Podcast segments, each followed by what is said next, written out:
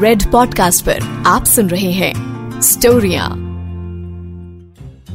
ਕਹਿੰਦੇ ਨੇ ਪੁਰਾਣੀ ਦਿੱਲੀ 'ਚ ਨਵੀਂ ਸੜਕ ਹੈ ਤੇ ਨਵੀਂ ਦਿੱਲੀ 'ਚ ਪੁਰਾਣਾ ਕਿਲਾ ਦਰਿਆਗੰਜ ਦੇ ਵਿੱਚ ਦਰਿਆ ਨਹੀਂ ਹੈ ਪਹਾੜਗੰਜ ਦੇ ਵਿੱਚ ਪਹਾੜ ਨਹੀਂ ਹੈ ਮੁਗਲਾਂ ਨੇ ਜਦ ਇਹ ਪੁਰਾਣਾ ਕਿਲਾ ਬਣਾਇਆ ਸੀਗਾ ਨਾ ਉਸ ਵਕਤ ਉਹਨਾਂ ਨੇ ਸੋਚਿਆ ਹੋਣਾ ਹੈ ਕਿ ਇਹ ਕਿਲਾ ਉਹਨਾਂ ਨੂੰ ਪ੍ਰੋਟੈਕਟ ਕਰੇਗਾ ਪਰ ਉਹਨਾਂ ਨੂੰ ਕੀ ਪਤਾ ਸੀਗਾ ਕਿ ਅੱਜ ਦੇ ਜ਼ਮਾਨੇ 'ਚ ਇਸ ਕਿਲੇ ਦੀਆਂ ਦੀਵਾਰਾਂ ਉਹਨਾਂ ਕਪਲਸ ਨੂੰ ਪ੍ਰੋਟੈਕਟ ਕਰਨਗੀਆਂ, ਜਿਹੜੇ ਦੀਵਾਰ ਦੇ ਪਿੱਛੇ ਬਹਿ ਕੇ ਗੋਲੂ ਮੋਲੂ ਕਰਨਗੇ। ਦਿੱਲੀ ਦੇ ਵਿੱਚ ਇਦਾਂ ਦੇ ਸੀਨ ਤੁਹਾਨੂੰ ਅਕਸਰ ਦੇਖਣ ਨੂੰ ਮਿਲ ਜਾਣਗੇ। ਵੈਸੇ, ਆਪਣੇ ਵਾਲੀ ਨੂੰ ਛੱਡ ਕੇ ਦੂਜੇ ਵਾਲੀ ਦੇ ਪਿੱਛੇ ਸਿਰਫ ਦਿੱਲੀ ਵਾਲੇ ਨਹੀਂ ਭੱਜਦੇ, ਪੂਰੀ ਦੁਨੀਆ ਭੱਜਦੀ ਹੈ ਰੈਡ ਪੋਡਕਾਸਟ ਦੇ ਵਿੱਚ ਮੈਂ ਹਾਂ ਰੌਕੀ ਤੁਹਾਡੇ ਨਾਲ, ਤੇ ਅੱਜ ਜੋ ਸਟੋਰੀ ਲੈ ਕੇ ਆਇਆ, ਉਹ ਦਿੱਲੀ ਦੀ ਹੈ ਉਹਦਾ ਨਾਮ ਹੈ ਬੇਵਫਾਈ। ਰੂਬੀ ਤੇ ਸਮੀਰ ਦੇ ਵਿਆਹ ਨੂੰ 5 ਸਾਲ ਹੋ ਗਏ ਸਨ ਦੋਨੋਂ ਕਾਲਜ ਦੇ ਵਿੱਚ ਇਕੱਠੇ ਪੜ੍ਹਦੇ ਹੁੰਦੇ ਸੀਗੇ। ਤੇ ਸਮੀਰ ਕਾਲਜ ਟਾਈਮ ਦੇ ਵਿੱਚ ਆਪਣੇ ਆਪ ਨੂੰ ਐਸਆਰ ਕੇ ਸਮਝਦਾ ਹੁੰਦਾ ਸੀਗਾ। ਹਰ ਕੁੜੀ ਨੂੰ ਆਪਣਾ ਦਿਲ ਦਿੰਦਾ ਫਿਰਦਾ ਹੁੰਦਾ ਸੀਗਾ, ਭਾਵੇਂ ਉਹ ਲਵੇ ਜਾਂ ਨਾ ਲਵੇ। ਤੇ ਦੂਜੇ ਪਾਸੇ, ਰੂਬੀ, ਇੱਕ ਨੰਬਰ ਦੀ ਪੜਾਕੂ ਕੁੜੀ। ਉਹ ਕੁੜੀਆਂ ਹੁੰਦੀਆਂ ਨੇ ਨਾ, ਜਿਹੜੀ ਗੋਰੀ ਚਿੱਟੀ ਹੁੰਦੀ ਹੈ ਅੱਖਾਂ ਤੇ ਚਸ਼ਮਾ ਲਾ ਕੇ ਰੱਖਦੀ ਹੈ ਦੋ ਗੁੱਤਾ ਬਣਾ ਕੇ ਆਉਂਦੀ ਹੈ ਜਿਹਦਾ ਫੋਕਸ ਸਿਰਫ ਤੇ ਸਿਰਫ ਕੈਰੀਅਰ ਤੇ ਹੁੰਦਾ ਹੈ ਉਹੀ ਕੁੜੀ। ਫਿਰ ਇੱਕ ਉਹ ਦਿਨ ਆਉਂਦਾ ਹੈ, ਫੇਅਰਵੈਲ ਪਾਰਟੀ ਵਾਲਾ, ਜਿੱਥੇ ਉਹ ਬਿਨਾਂ ਚਸ਼ਮਾ ਲਾਏ ਆਪਣੇ ਵਾਲਾਂ ਨੂੰ ਖੁੱਲਾ ਛੱਡ ਕੇ ਅੱਖਾਂ ਤੇ ਮਸਕਾਰਾ ਲਾ ਕੇ ਪਾਰਟੀ ਦੇ ਵਿੱਚ ਐਂਟਰੀ ਮਾਰਦੀ ਹੈ ਤੇ ਕਾਲਜ ਦੇ ਸਾਰੇ ਮੁੰਡੇ ਕਹਿੰਦੇ ਨੇ, ਉਹ ਪੈ ਇਹ ਹੁਣ ਤੱਕ ਕਿੱਥੇ ਸੀ? ਤੇ ਬਾਜੀ ਮਾਰ ਕੇ ਲੈ ਜਾਂਦਾ ਹੈ, ਸਾਡਾ ਆਪਣਾ ਸਮੀਰ। ਠੰਡੀ ਹਵਾ ਦਾ ਤਾਂ ਨਹੀਂ, ਬਟ ਹਾਂ ਗੁਨਗੁਨੀ ਹਵਾ ਦਾ ਚੌਂਕਾ ਸੀਗਾ ਉਹ। ਤੇ ਹਰ ਇੱਕ ਇਦਾਂ ਦੀ ਕੁੜੀ ਦੀ ਇੱਕ ਫਰੈਂਡ ਹੁੰਦੀ ਹੈ ਜੋ ਕਿ ਬਹੁਤ ਪ੍ਰੋਟੈਕਟਿੰਗ ਹੁੰਦੀ ਹੈ। ਉਹਦਾ ਨਾਮ ਸੀ ਸ਼ਵੇਤਾ। ਰੂਬੀ ਦੀ ਫਰੈਂਡ ਕਾਲਜ ਦੇ ਵਿੱਚ ਉਹਦੇ ਨਾਲ ਪੜ੍ਹਦੀ ਸੀਗੀ। ਉਹਨੇ ਰੂਬੀ ਨੂੰ ਕਿਹਾ ਤੇਰਾ ਦਿਮਾਗ ਖਰਾਬ ਹੈ। ਤੈਨੂੰ ਪੂਰੇ ਕਾਲਜ ਦੇ ਵਿੱਚ ਸਿਰਫ ਇਹੀ ਲਫੰਗਾ ਮਿਲਿਆ ਸੀਗਾ। ਅ, ਯਾਰ ਸ਼ਵੇਤਾ ਪਹਿਲੇ ਮੈਨੂੰ ਵੀ ਇਦਾਂ ਲੱਗਦਾ ਸੀਗਾ।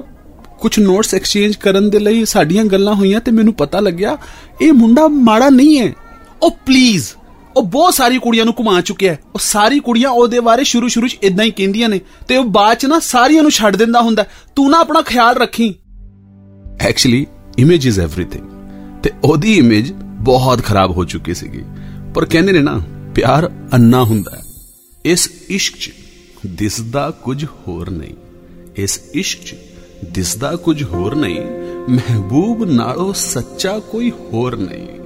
ਹੋਰ ਮੈਂ ਤੁਹਾਨੂੰ ਕੀ ਦੱਸਾਂ ਇਸ਼ਕੇ ਦੀ? ਫਾਲਤੂ ਦੀਆਂ ਗੱਲਾਂ ਕਰਕੇ ਵੀ ਹੁੰਦਾ ਬੰਦਾ ਬੋਰ ਨਹੀਂ।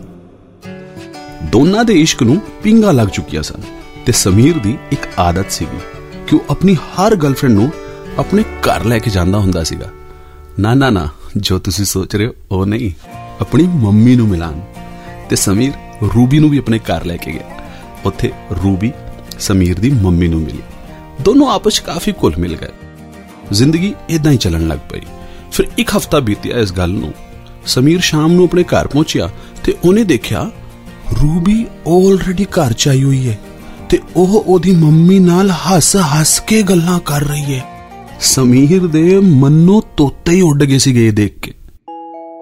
ਰੂਬੀ ਨੇ ਜਿਵੇਂ ਹੀ ਸਮੀਰ ਨੂੰ ਘਰ ਚ ਆਉਂਦੇ ਹੋਏ ਦੇਖਿਆ, ਭੱਜ ਕੇ ਸਮੀਰ ਦੇ ਕੋਲ ਗਈ। ਉਹਨੂੰ ਜੱਫੀ ਪਾ ਲਈ ਤੇ ਕਿਹਾ, ਆਂਟੀ ਬਹੁਤ ਫਨੀ ਨੇ।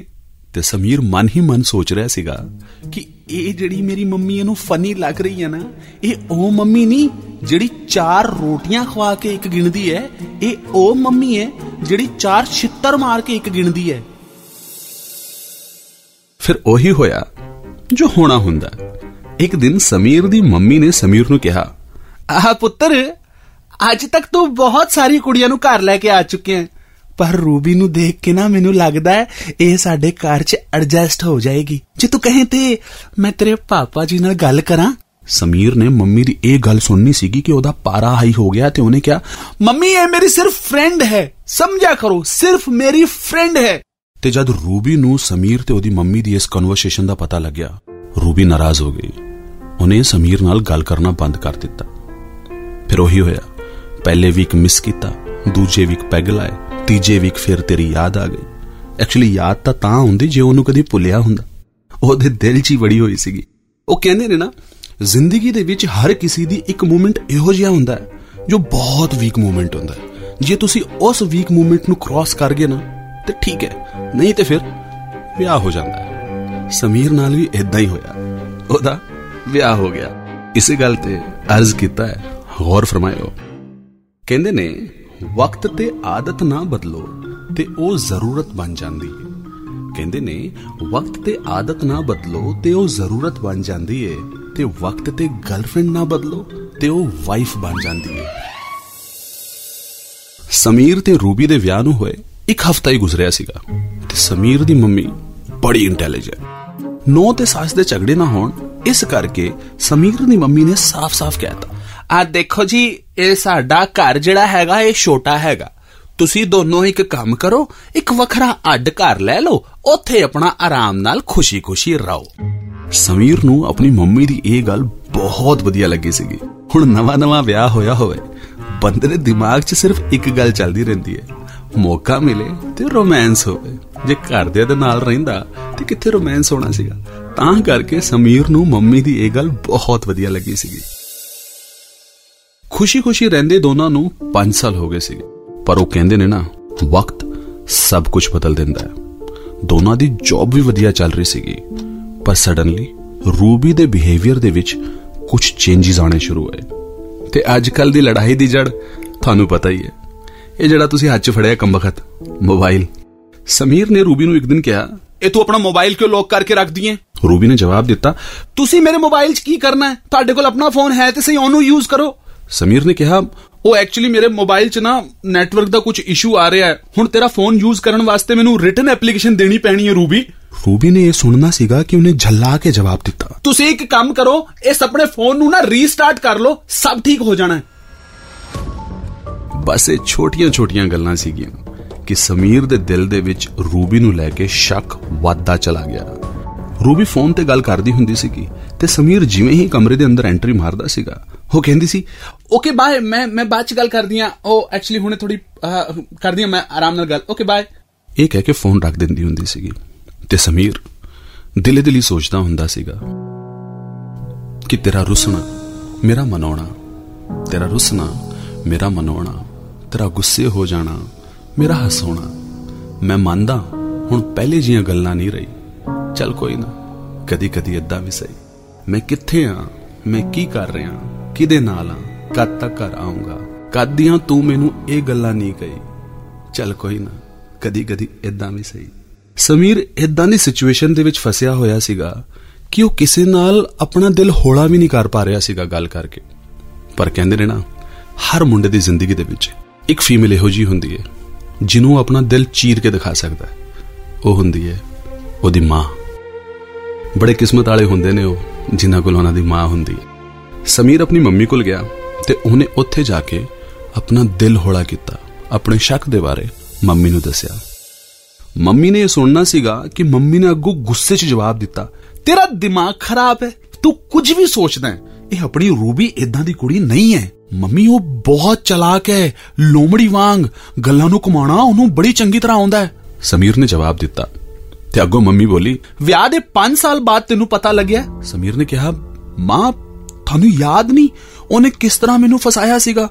ਕਿ ਬਛੜੇ ਨੂੰ ਕਾਬੂ ਕਰਨਾ ਹੈ ਤੇ ਪਹਿਲੇ ਗਾਂ ਨੂੰ ਫਸਾਓ। ਯਾਦ ਹੈ ਤੁਹਾਨੂੰ? ਉਹਨੇ ਮੇਰੇ ਦਿਲ ਤੋਂ ਇਲਾਵਾ ਤੁਹਾਡੇ ਦਿਲ 'ਚ ਵੀ ਜਗ੍ਹਾ ਬਣਾਈ ਸੀਗੀ। ਅੱਗੋਂ ਮੰਮੀ ਨੇ ਜਵਾਬ ਦਿੱਤਾ। ਤੂੰ ਆਪਣੀ ਸ਼ਕਲ ਦੇਖੀ ਹੈ? ਕਹਿ ਤੇ ਇਦਾਂ ਰਿਹਾ ਜਿਵੇਂ ਤੈਨੂੰ ਕੋਈ ਕਟਰੀਨਾ ਕੈਫ ਮਿਲਣੀ ਸੀਗੀ ਤੇ ਰੂਬੀ ਨੇ ਤੈਨੂੰ ਫਸਾ ਦਿੱਤਾ। ਇਹ ਜਿਹੜੀ ਮਿਲੀ ਹੈ ਨਾ ਇਹ ਰੱਬ ਦਾ ਸ਼ੁਕਰ ਮਨਾ। ਤੇ ਹੁਣ ਤੱਕ ਤਾਂ ਤੁਹਾਡੀ ਮੈਰਿਡ ਲਾਈਫ ਬੜੀ ਠੀਕ ਚੱਲ ਰਹੀ ਸੀਗੀ। ਹੁਣ ਆ ਕੇ ਕੀ ਸਿਆਪੇ ਹੋ ਗਏ ਨੇ? ਤੂੰ ਨਾ ਬਹੁਤਾ ਸੋਚਣਾ ਬੰਦ ਕਰ ਬਸ। ਸਮੀਰ ਨੇ ਸੋਚਿਆ ਸੀਗਾ ਕਿ ਮੰਮੀ ਉਹਦੀ ਸਾਈਡ ਲਏਗੀ ਤੇ ਉਹ ਮੰਮੀ ਦੇ ਨਾਲ ਜਾ ਕੇ ਰੂਬੀ ਨੂੰ ਕਨਫਰੰਟ ਕਰੇਗਾ ਤੇ ਪੁੱਛੇ। ਸਮੀਰ ਦੇ ਇਸ ਪਲਾਨ ਤੇ ਪੂਰੀ ਤਰ੍ਹਾਂ ਪਾਣੀ ਫਿਰ ਗਿਆ ਸੀਗਾ। ਪਰ ਅੱਜ ਕੱਲ ਤਾਂ ਸੀਆਈਡੀ ਦੇਖ ਕੇ ਹਰ ਕੋਈ ਡਿਟੈਕਟਿਵ ਬਣਿਆ ਫਿਰਦਾ ਹੈ। ਇੱਕ ਦਿਨ ਸਮੀਰ ਨੇ ਘਰ 'ਚ ਐਂਟਰੀ ਮਾਰੀ। ਕਮਰੇ 'ਚ ਰੂਬੀ ਫੋਨ ਤੇ ਗੱਲ ਕਰ ਰਹੀ ਸੀਗੀ ਤੇ ਉਹਨੇ ਕਿਹਾ, "ਹਾਂ- ਹਾਂ ਬੇਬੀ, ਹਾਂ, ਸਮਾਨ ਆ ਗਿਆ ਸੀਗਾ, ਮੈਂ ਫੋਨ ਰੱਖ ਦਿਆਂ ਤਿਆਰੀ ਆਲਮੋਸਟ ਪੂਰੀ ਹੋ ਚੁੱਕੀ ਹੈ। ਅੱਛਾ, ਚਲੋ ਓਕੇ ਬਾਏ ਬੇਬੀ। ਸਮੀਰ ਨੇ ਪੁੱਛਿਆ ਕੌਣ ਸੀਗਾ ਉਹ ਸ਼ਵੇਤਾ ਸੀਗੀ ਹਿਚਕਿਚਾਉਂਦੇ ਹੋਏ ਰੂਬੀ ਨੇ ਜਵਾਬ ਦਿੱਤਾ ਤੂੰ ਸ਼ਵੇਤਾ ਨੂੰ ਬੇਬੀ ਕਦ ਤੋਂ ਕਹਿਣ ਲੱਗ ਪਈ ਸਮੀਰ ਨੇ ਗੁੱਸੇ 'ਚ ਪੁੱਛਿਆ ਤੇ ਅੱਗੋਂ ਗੁੱਸੇ 'ਚ ਹੀ ਰੂਬੀ ਨੇ ਜਵਾਬ ਦਿੱਤਾ ਤੇ ਤੂੰ ਮੇਰੀ ਕਾਲਸ ਕਦ ਤੋਂ ਸੁਣਨ ਲੱਗ ਗਿਆ ਹੈ ਜਦ ਦੀ ਤੂੰ ਫੋਨ ਤੇ ਆਪਣੇ ਬੇਬੀ ਨਾਲ ਗੱਲਾਂ ਕਰਨ ਲੱਗ ਪਈ ਐ ਸਮੀਰ ਨੇ ਹੋਰ ਗੁੱਸੇ ਭਰੀ ਆਵਾਜ਼ ਕਿਹਾ ਰੂਬੀ ਨੇ ਵੀ ਗੁੱਸੇ 'ਚ ਜਵਾਬ ਦਿੱਤਾ ਲਿਸਨ ਮੇਰੇ ਕੋਲ ਨਾ ਬਹੁਤਾ ਟਾਈਮ ਨਹੀਂ ਹੈਗਾ ਤੇਰੀ ਬਕਵਾਸ ਲਈ ਮੈਂ ਆਫਿਸ ਜਾਣਾ ਹੈ ਮੈਂ ਲੇਟ ਹੋ ਰਹੀ ਹਾਂ ਤੇ ਇਹ ਕਹਿ ਕੇ ਰੂਬੀ ਵਾਸ਼ਰੂਮ ਦੇ ਵਿੱਚ ਚਲੀ ਗਈ। ਸਮੀਰ ਨੂੰ ਪਤਾ ਸੀਗਾ ਕਿ ਹੁਣ ਰੂਬੀ ਵਾਸ਼ਰੂਮ ਦੇ ਵਿੱਚ ਗਈ ਹੈ ਤੇ ਘੱਟੋ ਘੱਟ ਅੱਧਾ ਘੰਟਾ ਤੇ ਉਹ ਬਾਹਰ ਨਹੀਂ ਆਉਂਦੀ। ਸਮੀਰ ਦਾ ਸੀਆਈਡੀ ਵਾਲਾ ਦਿਮਾਗ ਚੱਲਿਆ। ਸਮੀਰ ਰੂਬੀ ਦੀ ਅਲਮਾਰੀ ਦੀ ਤਰਫ ਭੱਜਿਆ। ਅਲਮਾਰੀ ਖੋਲਣ ਦੀ ਕੋਸ਼ਿਸ਼ ਕੀਤੀ, ਪਰ ਅਲਮਾਰੀ ਲੌਕ ਸੀਗੀ। ਦਿਮਾਗ 'ਚ ਸ਼ੱਕ ਦਿਨ ਪ੍ਰਤੀ ਦਿਨ ਗਹਿਰਾ ਹੁੰਦਾ ਜਾ ਰਿਹਾ ਸੀਗਾ। ਸਮੀਰ ਭੱਜ ਕੇ ਆਪਣੇ ਵਾਸ਼ਰੂਮ ਦੇ ਵਿੱਚ ਗਿਆ। ਉਹਨੇ ਉੱਥੋਂ ਸਾਬਣ ਚੱਕਿਆ ਤੇ ਹਰ ਹਿੰਦੀ ਫਿਲਮ ਦੇ ਵਾਂਗ ਸਾਬਣ ਦੇ ਉੱਤੇ ਉਸ ਚਾਬੀ ਦੀ ਛਾਪ ਲੈ ਲਈ ਤੇ ਸਮੀਰ ਉਸ ਦਿਨ ਆਫਿਸ ਨਹੀਂ ਗਿਆ। ਸਾਬਣ ਲੈ ਕੇ ਸਿੱਧਾ ਚਾਬੀ ਵਾਲੇ ਕੋਲ ਚਾਬੀ ਬਣਵਾਈ ਤੇ ਦੁਪਹਿਰ ਤੋਂ ਪਹਿਲੇ ਪਹਿਲੇ ਹੀ ਉਹ ਘਰ ਚ ਆ ਗਿਆ। ਉਹਨੇ ਆਉਂਦੇ ਹੀ ਰੂਬੀ ਦੀ ਅਲਮਾਰੀ ਖੋਲ ਦਿੱਤੀ। ਜਿਵੇਂ ਹੀ ਅਲਮਾਰੀ ਖੋਲੀ ਸਮੀਰ ਨੇ ਦੇਖਿਆ, ਸਭ ਕੁਝ ਸਹੀ ਹੈ। ਕੁਝ ਗਲਤ ਅਲਮਾਰੀ ਦੇ ਵਿੱਚ ਲੱਗ ਨਹੀਂ ਰਿਹਾ ਸੀਗਾ। ਪੂਰੀ ਅਲਮਾਰੀ ਦੀ ਛਾਨਬੀਨ ਕਰਨ ਤੋਂ ਬਾਅਦ ਸਮੀਰ ਦੇ ਹੱਥ ਲੱਗਿਆ ਇੱਕ ਪੈਕੇਟ। ਉਸ ਪੈਕੇਟ ਦੇ ਵਿੱਚ ਇੱਕ ਬਹੁਤ ਸੋਹਣੀ ਡਰੈਸ, ਸੈਂਡਲ ਤੇ ਜੁਐਲਰੀ ਸੀ। ਸਮੀਰ ਦੇ ਦਿਮਾਗ ਦੀਆਂ ਬੱਤੀਆਂ ਗੁੱਲ ਹੋ ਗਈਆਂ। ਸਮੀਰ ਨੇ ਆਪਣੇ ਆਪ ਨੂੰ ਕਿਹਾ, ਹੁਣ ਤੱਕ ਤਾਂ ਮੈਂ ਸੋਚ ਰਿਹਾ ਸੀਗਾ ਕਿ ਇਹ ਮੇਰਾ ਸ਼ੱਕ ਹੈ, ਪਰ ਮੈਂ ਕਿਤੇ ਨਾ ਕਿਤੇ ਇਹ ਵੀ ਸੋਚ ਰਿਹਾ ਸੀਗਾ ਕਿ ਮੇਰਾ ਸ਼ੱਕ ਗਲਤ ਨਿਕਲੇ। ਪਰ ਅੱਜ ਮੈਨੂੰ ਯਕੀਨ ਹੋ ਗਿਆ ਹੈ ਕਿ ਰੂਬੀ ਦਾ ਕਿਸੇ ਹੋਰ ਨਾਲ ਅਫੇਅਰ ਚੱਲ ਰਿਹਾ ਪਰ ਸਮੀਰ ਵੀ ਘੱਟ ਨਹੀਂ ਸੀਗਾ। ਉਹਨੇ ਵੀ ਮਨ ਹੀ ਮਨ ਤੈਅ ਕਰ ਲਿਆ ਸੀਗਾ ਕਿ ਅੱਜ ਕੁਝ ਵੀ ਹੋ ਜਾਵੇ ਉਹ ਰੂਬੀ ਕੋਲੋਂ ਕਨਫੈਸ਼ਨ ਲੈ ਕੇ ਰਹੇਗਾ। ਰੂਬੀ ਘਰ ਪਹੁੰਚੀ ਤੇ ਸਮੀਰ ਨੂੰ ਦੇਖ ਕੇ ਹੈਰਾਨ ਹੋ ਗਈ। ਸਮੀਰ ਤੁਸੀਂ ਇੰਨੀ ਛੇਤੀ ਕਿਵੇਂ ਆ ਗਏ ਅੱਜ? ਆ ਬਸ ਇਦਾਂ ਹੀ ਉਹ ਅੱਜ ਕੁਝ ਖਾਸ ਕੰਮ ਨਹੀਂ ਸੀਗਾ ਤੇ ਮੈਂ ਸੋਚਿਆ ਕਿ ਆਪਾਂ ਕੁਆਲਿਟੀ ਟਾਈਮ ਸਪੈਂਡ ਕਰਨਾ ਹੈ ਤੇ ਸ਼ਾਪਿੰਗ ਤੇ ਚੱਲਦੇ ਆਂ ਆਪਾਂ ਇਸ ਕਰਕੇ ਮੈਂ ਛੇਤੀ ਆ ਗਿਆ। ਸਮੀਰ ਨੇ ਜਵਾਬ ਦਿੱਤਾ ਨਹੀਂ ਯਾਰ ਹਜੇ ਬਜਟ ਨਹੀਂ ਆਪਾਂ ਅਗਲੇ ਮਹੀਨੇ ਚੱਲਾਂਗੇ। ਰੂਬੀ ਨੇ ਕਿਹਾ। ਯਾਰ ਬਸ ਇੱਕ ਡਰੈਸ ਦੀ ਤੇ ਗੱਲ ਹੈ ਆਪਾਂ ਛੇਤੀ ਜਾਵਾਂਗੇ ਛੇਤੀ ਆ ਜਾਾਂਗੇ। ਤੇ ਅਕਸਰ ਇਦਾਂ ਹੁੰਦਾ ਜਦ ਕੁੜੀਆਂ ਨੂੰ ਕੁਝ ਸਮਝ ਨਹੀਂ ਆਉਂਦਾ ਨਾ ਤੇ ਉਹ ਕਹਿੰਦੀਆਂ ਨੇ ਮੇਰਾ ਨਾ ਹੈਡੇਕ ਹੋ ਰਿਹਾ ਬਹੁਤ ਜ਼ੋਰ ਦੀ। ਮੈਂ ਫਰੈਸ਼ ਹੋਣ ਜਾ ਰਹੀ ਹਾਂ। ਰੂਬੀ ਉੱਥੋਂ ਨਿਕਲੀ ਵਾਸ਼ਰੂਮ 'ਚ ਗਈ ਤੇ ਸਮੀਰ ਦੀ ਨਜ਼ਰ ਰੂਬੀ ਦੇ ਫੋਨ ਤੇ ਪਈ। ਉਹਨੇ ਫੋਨ ਚੱਕਿਆ ਤੇ ਫਟਾਫਟ ਦੇਖਿਆ ਫੋਨ ਤੇ ਪਾਸਵਰਡ ਲੱਗਿਆ ਹੋਇਆ ਸੀਗਾ।